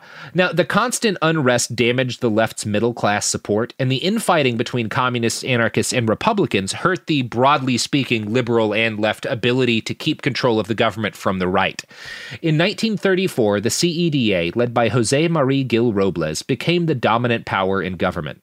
Or at least gained a lot of power in government. This provoked outrage from the like they weren't in control or anything, but they had power for the first time. This really pissed off the Spanish left because in the rest of Europe at the same time, Hitler has just consolidated all of his power and destroyed Weimar democracy. Italy is completely fascist now. And there's dictators all throughout Europe. So the left sees the CEDA gain some power and they're like, this is the start of what we're seeing happen. The fascists are going to take over. They're not wrong to be terrified that way, because that is what happens, you know? I was like, it's happening. That's because it's going to happen. It's happening here, they say. Yes. Yeah. They're not wrong. Yeah. Yeah. So again, the left in Spain, and when I say the left in this sense, I mean both like the liberals, the anarchists, the communists, the socialists, like all of them, start to get really panicked. And this fear is reinforced by the fact that Gil Robles consistently gave speeches ranting against democracy and in favor of what he called a totalitarian concept of the state. Stanley Payne writes, quote, "It seems fairly clear that the CEDA's basic intentions were to win decisive political power through legal means, the exception being an ill-defined emergency situation, and then to enact fundamental revisions to the new Republican Constitution, which restricted Catholic rights, in order to protect religion and property and alter the basic political system." So again, they're not out of line to be afraid of what is going to happen by the CEDA gaining power. Left-wing fears that the CEDA would bring fascism to Spain were further stoked by the fact that CEDA magazines kept running huge loving articles about how good fascism was. They would have like these huge spreads about fascist Italy and what a perfect state it was. There were articles about the Nazi regime in Germany. Now, broadly speaking, the Spanish far right is more Italian fascist than German. For one thing, they don't really get the anti-Semitism. Like everyone in Europe, they're kind of anti-Semitic, but it's not an organizing principle for them. Yeah. The Nazis they see is like kind of weird, but like still, you know, they're better than the left. But it's like I get what y'all going for. I really don't understand this part. But I don't need why you didn't need this, but I'm vibing with you. We kicked out the Muslims. I mean, I guess it's the same, but I don't know. Anyway, you know what I'm saying, right? Yeah. So Robles the guy in charge of the CEDA, even visited Germany in 1933 to attend the annual Nazi Party rally in Nuremberg. So again, the CEDA is not entirely a fascist party, but the left in Spain in this time calls them objectively fascist, and you can see why. Now, for his part, Robles only really rejected fascism because he saw it as foreign. During a speech in 1933, he said, "We want a totalitarian patria, but it is strange that we're invited to look for novelties abroad when we find a unitary and totalitarian policy in our own tradition." So he's like, fascism, like, I like it, but it's foreign, and we in Spain have our own totalitarian tradition that we should be embracing. And when he said this, he was actually referencing Ferdinand and Isabella, the first Spanish monarchs, who were not totalitarian. It wasn't you couldn't be back then. You just didn't exist. But thank you. It's very silly and very ahistorical. Yeah. In the same speech, Robles continued, "For us, power must be integral. For the realization of our ideal, we shall not be held back by archaic forms. When the time comes, Parliament will either submit or disappear. Democracy must be a means, not an end. We are going to liquidate the revolution." Liquidate. So damn. Yeah. That's in addition to the CEDA, who, if you don't want to call them fascists, they're at least pretty close. They're fascists, low sodium fascists. Sodium fascists. They're like they're like Diet Mountain Dew. It's like gluten-free fascists. You know? Like you don't want to go all the way, but you're on the spectrum.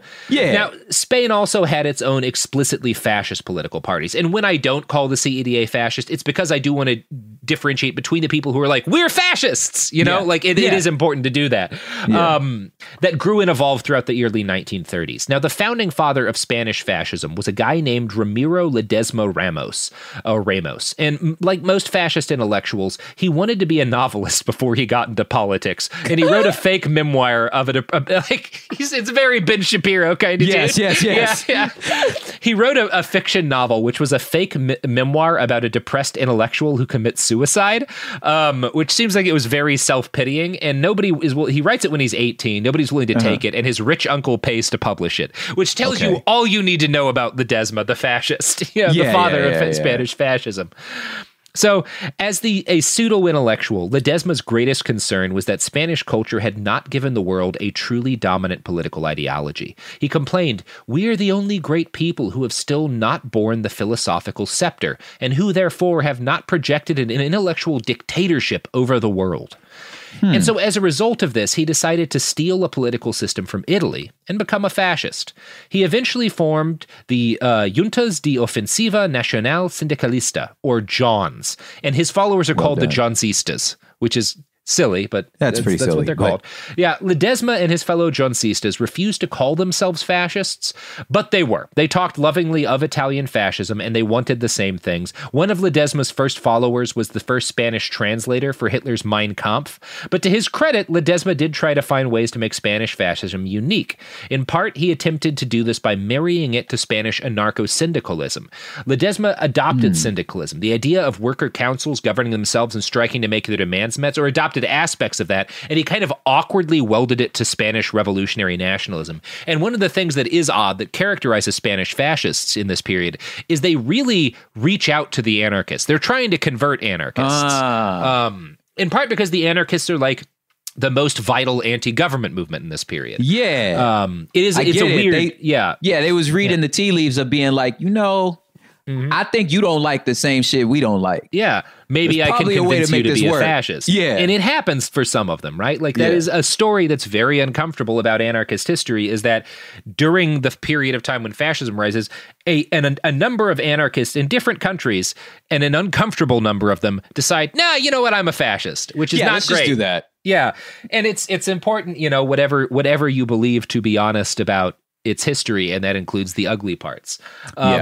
So Ledesma and his fellow JONSistas refused to call and also we're going to talk in part 2 about the fact that a fuckload of anarchists died fighting fascism in Spain, and were a lot of the very first people who were willing to put their lives on the line to fight global fascism before the United States was willing to fight the Nazis. A fuckload of anarchists died fighting fascism, and I'm not trying to say that like, and that's much more dominant a part of anarchist history than the ones who went fascist, but a number of them do go fascist, and it's something the fascists directly try to encourage.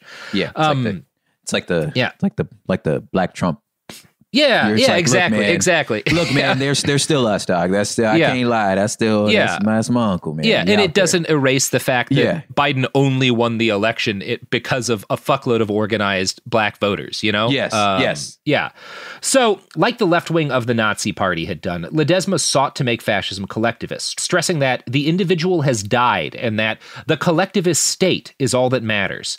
This was not an initially successful line of propaganda, and by the end of 1932, there were barely any JONSistas. Spanish fascism might not have taken off at all if it had not been for a fellow named José Antonio de Rivera, the son of the now dead dictator. So de Rivera's kid becomes like really the first prominent Spanish fascist. And one of the things, this guy is such a figure in Spanish history that he's one of the only people from this period of Spanish history who's known by his first names. He's José Antonio. They don't call, like they call his dad de Rivera. He's José Antonio, which is like kind of a mark of how significant this guy was. Yeah. Now, Jose was a weird fascist, and we'll talk more about him in part 2. He is not like he's not nearly, for one thing, he doesn't really like violence in the same way that a lot of fascists do. Wow. And he's like weirdly friendly with a lot of socialists, like in government, like he's like, and not in a, I don't know. He's a very weird fascist. His background, though, makes complete sense. He's the rich son of a military family whose father took almost absolute power in order to murder foreigners and steal their shit. So it's not weird that he becomes a fascist. It's just, you know, it's like representation matters. Like you have to see something to believe that it's possible. So he's like, my dad took over the country. I mean, I bet I can too. Yeah, and you could see him as like kind of what I'm sure one of the Trump kids will try to do, although I would argue he's a better person than any of the Trump kids. Wow. You just, wow. Not a high bar. So he creates his own fascist party based on the idea of bringing in another dictator like his dad, but not sucking at it this time, right? Like, we need a dictator. My dad had the right idea, but he didn't have an ideology. I'm going to bring in an ideology. Yeah. And both José Antonio's party and the JONSistas receive a shot in the arm on January 30th, 1933, when Hitler takes power in Germany. A magazine, El Fascio, which is a very subtle name. I'm sorry. I peaked. My vocal peaked right there. I saw the whole thing turn to red. El Fascio. God dog it. So Hitler takes power in Germany, and El Fascio gets launched in Spain, and the government shuts that shit down right away and bans publication of future editions. We're just like, when in doubt, look, you need your brand to be clear. Yeah. You need to be clear. So there's... Trump and we're talking a lot in the United States now about the value of deplatforming fascists, about the, and I'm an advocate for aspects of that, about the value of taking away these people's ability to reach a mass audience. Mm-hmm. They do a harder, much harder core version of that in Spain. You get in, one of the things that's unique about Spain is the police in this period crack down on the fascists more than they do on the left, which is weird. Mm-hmm. It's unique historically. Everywhere else, it is the opposite. Yeah. And part of why is because the Republic is very scared of these fascists for good reason. And if we're looking at like the effectiveness of deplatforming, to what extent it works, Spain shows us that it doesn't necessarily stop them from gaining power, because they deplatform the fascists. They try hard to deplatform the fascists in the Spanish Republic. It doesn't do the trick. So again, useful historical context here, which is not to say there's no value in deplatforming, but we should be paying attention to what happened in Spain. Yeah. And the deplatforming in Spain is being done by the government, you know, by cops and shit. Now, the law for the defense of the Republic gave the Spanish Republic power to ban anything that threatened the Republic's existence. Banning fascist propaganda, though, was not enough to stop the contagious excitement over fascism and the broader right-wing reaction against the recent victories of the left. The JONSistas and José Antonio's movement grew. José Antonio was noted as not being particularly charismatic, but he was good with words, and he was a successful lawyer, so he had money. He entered into frequent public debates with left-wing intellectuals, where he would say stuff like this. So again, he's a big, like kind of like Richard Spencer, I will go down and sit down and talk with all of you. I'll be very nice, I'll be very polite, and I'll talk about fascism in that way. He's that kind of fascist. Okay. Quote, this is José Antonio from a debate he had with kind of a more liberal guy. The liberal state believes in nothing, not even in itself. It watches with folded arms as all sorts of experiments, even those aimed at the destruction of the state itself. Fascism was born to light a faith, neither of the right, which at the bottom aspires to preserve everything, even the unjust, nor of the left, which at the bottom aspires to destroy everything, even the just, but a collective, integral, national faith. And you can see why people would be appealed to us. For things like, we're not right-wing, we're not left-wing, they're both bad, we're something different. And he also, the thing that all fascists have to do in order to succeed is point out things that are true and problems with the system. And he does. Yeah. The liberal state believes in nothing, not even in itself. You know? That's a good, that's a true good statement. That's a good, yeah, that's good. Yeah. Kind of got one there. Yeah. And that's part of why, again, that's part of why he does succeed in bringing in some people from the left to the fascists and converting people. And at least in getting a lot of them to be like, well, he's not as bad as the state. You know, a lot of people will say that. In July of 19, and a lot of people don't, by the way, anarchists we'll talk about this in part two, murder a fuckload of fascists in this period. So when I say a number of people on the left are like, well, he's not as bad as the state, a lot of people on the left are like, no, they're bad and we have to start shooting them to death now. Let's not, it's a lot's going on. You said in the beginning, this is messy. And it sure is. Yeah. In July of 1934, the JONSistas launched an attack on the Madrid offices of the Friends of the USSR, damaging the offices and threatening people with pistols. Okay. This caused a government crackdown, both on the fascists and on the anarchists, arresting some 3,000 people nationwide. Again, like we're probably about to see, this is what the government does. Like, I mean, in fairness, like right now, the anarchists are not doing much other than standing outside of buildings and breaking windows. In this, they were gunning people down. So it's different. I don't want to like try to make the case that Spanish history is exact, but like I think there are useful parallels. One of the things, again, Spanish police did arrest more fascists were more willing to than other members of the left than members of the left at this point. And in fact, the first 2 years of José Antonio's movement, anarchists assassinated and gunned down and stabbed a fuckload of fascists in brawls and outside of speeches. Now, José Antonio was fairly unique among fascists, both in that he had genuinely warm and respectful relationships with a lot of left-wing politicians, and that he seemed to abhor violence. This was a problem for his young party, and we'll talk about that more in part two. Now, in October of 1934, José Antonio traveled to Spain for a brief meeting with Mussolini and to tour a fascist state. He found it inspiring, and he wrote, "Fascism is not just an Italian movement. It is a total, universal sense of life. Italy was the first to apply it, but it is not the concept of the state as an instrument in the service of a permanent historical mission valid outside of Italy. Who can say that such goals are only valuable for Italians?" He returned from Italy eager to make, and so again, the JONSistas, the other chunk of the fascist movement, are like, we don't want to do a fascism, Italian fascism, because we're Spanish. We're Spain, yeah. José Antonio is like, no, fascism's a global thing, and it appeals to all of us. And he returns from Spain eager to make a deal with the JONSistas in order to merge both movements. He recognizes your propaganda's better, I have more people, I'm better at like organizing the street movement. If we work together, we can bring fascism to Spain. In early November, both groups of fascists came to an agreement. They initially wanted to use the name Fascismo Español, but decided to change this to Falange Española, which means Spanish phalanx. The Falanges would, in time, go on to earn a terrible and bloody reputation in Spanish history, but that is going to be in part two. A lot of history in this. Oh, man, this is dope.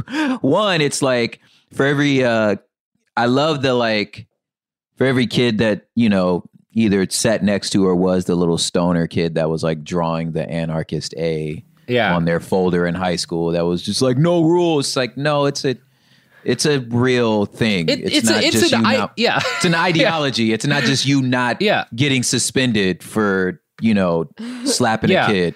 Like, it is a real thing. It's a way to organize the world and society and a bunch of different ideas, right? The anarcho-syndicalists have one. There's a lot of different attitude. And there are also anarchists like anarcho-primitivists and stuff who don't want to want to go back to a more like there's a bunch of shit within anarchism. Yeah. But it's not you with your little, drawing your little A on your skateboard, you know, your little shit. Like, I mean, there's more to it. That's how it starts. And I will say, I've seen a lot of people in Portland do very interesting things with skateboards. A lot of teenage anarchists this year. That's how it starts for some people, you know? Okay. If that's the entry level, I'll give you that. It's deeper than that. There's a lot going on, you know? Yeah, I'm just like, hey, this doesn't mean that you never have to read again. Chad, no. You have to read. You have to read a lot. Okay, like there's a thought, you know. Yeah. I don't know why I named him Chad. I'm sorry. Yeah. That's yeah. Well, I think we could stand to convert more of the Chads. Yeah. Anyway, this has been part one, the birth of Spanish fascism. In part two, we're going to talk about the Spanish Civil War, which is one of the most fascinating and important pieces of history that almost no one knows a goddamn thing about. And it's frustrating. It's very frustrating. It's so frustrating people don't know about this. No, so many few people know that, like, the author of 1984, George Orwell, traveled to Spain on the premise that every single decent person should kill one fascist, and then killed a bunch of fascists with grenades. George Orwell was incredible with grenades. He knew all the different kinds of grenades. He killed a lot of people with grenades. He got shot in the throat. Like, he's... Oh my God. Man. I'm going to give you this as another piece of trivia that has to do with another hip hop trivia. This good Easter egg for your listener. Mm-hmm. And then for you, just, I think you might find this interesting and pull this out one day when you're drinking with friends. Mm-hmm. Ice-T, not the drink, but the rapper, the guy that became the actor in Law and Order. Mm-hmm. The guy that made an album called Cop Killer. Yes. And became a cop on TV. Yeah. You know, greatest hustle ever. Right. Yeah. Anyway, there's this story he tells that about when he was getting his record deal, and he as the legend goes, he never played one song for the people that signed him for his first record deal, right? And they were like, "How are you gonna do this? Why would you sign if we haven't heard any music?" He goes, "Hey, if you're selling a box of grenades, if I blow up a grenade, I need to blow up a grenade for you to know that they're good. Like, I can't blow it up because then you won't buy them. They already done." Mm-hmm. And then the guy was like, "Man, that's a Ice-T thing I've ever." Yeah, it's so Ice-T. And the guy was like, "Oh, it's actually a good point." And then he goes, "What made you think of that?" He goes, "Well, I used to sell grenades."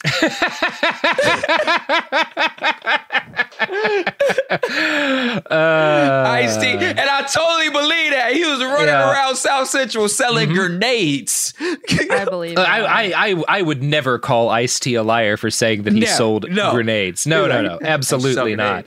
Yeah. He comes from you've got your eras of gangster rap where they're just talking, and then you've got your era of gangster rap where it's like, no, you did all of the things you're talking about. Yeah. This This is why you're not in jail. It's because you're rapping. There was a period of time for you where you were like, it was a good day because I didn't have to use my AK. These are true stories, y'all. Yeah. Yeah. That's why most of them didn't make it very long. Yes. Yes. Oh, man. All right. Well, in preparation for the Spanish Civil War, which is pretty gangster. Yes. Listen to some old school Ice-T, you know, and then watch some Law and Order, you know, really embrace the hypocrisy that we all embody at some point. You don't need to watch the Ice-T and Coco reality show, though. I am not recommending that. No. I don't Please don't watch that. No, but a little bit of Law and Order, you know, it's whatever. It's on literally at all times. Yeah, it's a lot like heroin, you know. It's probably not going to kill you. No. But it's bad for you. I've seen every episode of Law & Order SVU. I'm not ashamed at all. Mm-hmm. Every episode. I believe it. Every episode. Because it's on at any given time of the day. Yeah. Yeah. Exactly. When my mom was in the hospital, we watched every episode because it was always on. I've seen every episode. There's a belief in some Aboriginal Australian cultures, and this is kind of where the what is the long tube that they blow? The most thing that's ever happened. No. The didgeridoo. The didgeridoo. The didgeridoo ties into this. That like you always have to be someone. Always has to be playing music because you sing the world into being, and if the music stops, the world ends. And I have adopted as a religious belief that with Law and Order SVU, where as long as it's playing somewhere, the world can continue. I think that's how we ended up with Trump, man. So everybody turned off their TV one day, and Law and Order stopped playing. We have 1 hour without Law and Order, and everything went to shit. All right, well, this has been part one of our two-parter of Behind the Insurrections on the Spanish fascism and the Spanish Civil War. We'll talk about Spanish Civil War in part two, and then next week we're going to talk about the fascists who failed, and we're going to give a little overview of some anti-fascist history you might not know. We're going to close out with Antifa and some fun stuff like the Edelweiss Pirates, which were little kids who murdered Nazis. It was great. Fucking rad. All right. Rad. Here we go. Listen to some Ice-T. That's the episode. Imagine you're a fly on the wall at a dinner between the mafia, the CIA, and the KGB. That's where my new podcast begins. This is Neil Strauss, host of To Live and Die in L.A., and I wanted to quickly tell you about an intense new series about a dangerous spy taught to seduce men for their secrets and sometimes their lives. From Tenderfoot TV, this is To Die For. To Die For is available now. Listen for free on the iHeartRadio app, Apple Podcasts, or wherever you get your podcasts. Oh, hi, I'm Rachel Zoe, and my podcast, Climbing in Heels, is back and better than ever. You might know me from the Rachel Zoe Project, or perhaps from my work as a celebrity stylist. And guess what? I'm still just as obsessed with all things fashion, beauty, and business. Climbing in Heels is all about celebrating the stories of extraordinary women, and this season is here to bring you a weekly dose of glamour, inspiration, and fun. Listen to Climbing in Heels every Friday on the iHeartRadio app, Apple Podcasts, or wherever you get your podcasts. I'm Diosa. And I'm Mala. We are the creators of Locatora Radio, a radiophonic novela, which is a fancy way of saying a podcast. Welcome to Locatora Radio, Season 9. Love at first listen. We're older, we're wiser, and we're podcasting through a new decade of our lives. This season, we're falling in love with podcasting all over again. And getting to the heart of our stories. We're going places we've never gone before, and we're bringing you along with us. With new segments, correspondence, and a brand new sound. Season 9 is kicking off with an intimate interview with Grammy Award-winning singer-songwriter Natalia Lafourcade. What's giving you hope right now? Well, when I see what music does to people, it gives me a lot of hope. If you liked Locatora before, you're going to love Season 9. Subscribe to our show and you'll see why Locatora is your prima's favorite podcast. Listen to Locatora Radio as part of the My Cultura Podcast Network, available on the iHeartRadio app, Apple Podcasts, or wherever you get your podcasts. I used to have so many men. how this beguiling woman in her 50s, she looked like $1 million, scams a bunch of famous athletes out of untold fortunes. Nearly $10 million was all gone. It's just unbelievable. Hide your money in your old rich man, because she is on the prowl. Listen to Queen of the Con, Season 5, The Athlete Whisperer, on the iHeartRadio app, Apple Podcasts, or wherever you get your podcasts.